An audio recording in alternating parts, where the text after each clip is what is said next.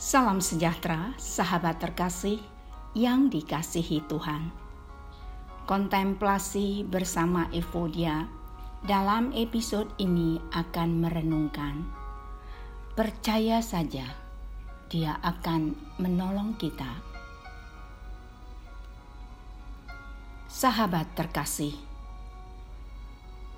Tuhan mengirim merpati dan membawa kabar baik kepada Nuh di dalam perahu.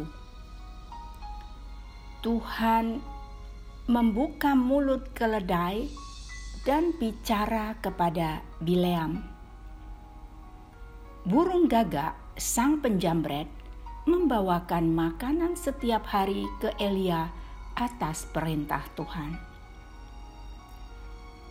Ikan menelan Yunus meskipun tidak menyenangkan dalam perutnya. Ikan memuntahkan Yunus di pantai ketika Tuhan berfirman kepada ikan, "Jika semua ciptaan taat akan suara firman Tuhan, mengapa begitu sulit bagi kita untuk taat?"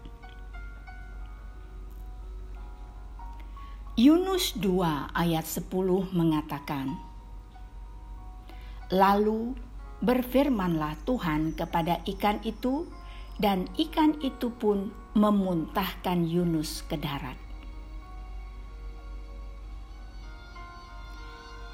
Sahabat yang dikasihi Tuhan, Tuhan tidak mengharapkan ketaatan yang setengah-setengah jika kita mengasihi Tuhan dan percaya padanya, kita akan taat dengan semua perintahnya.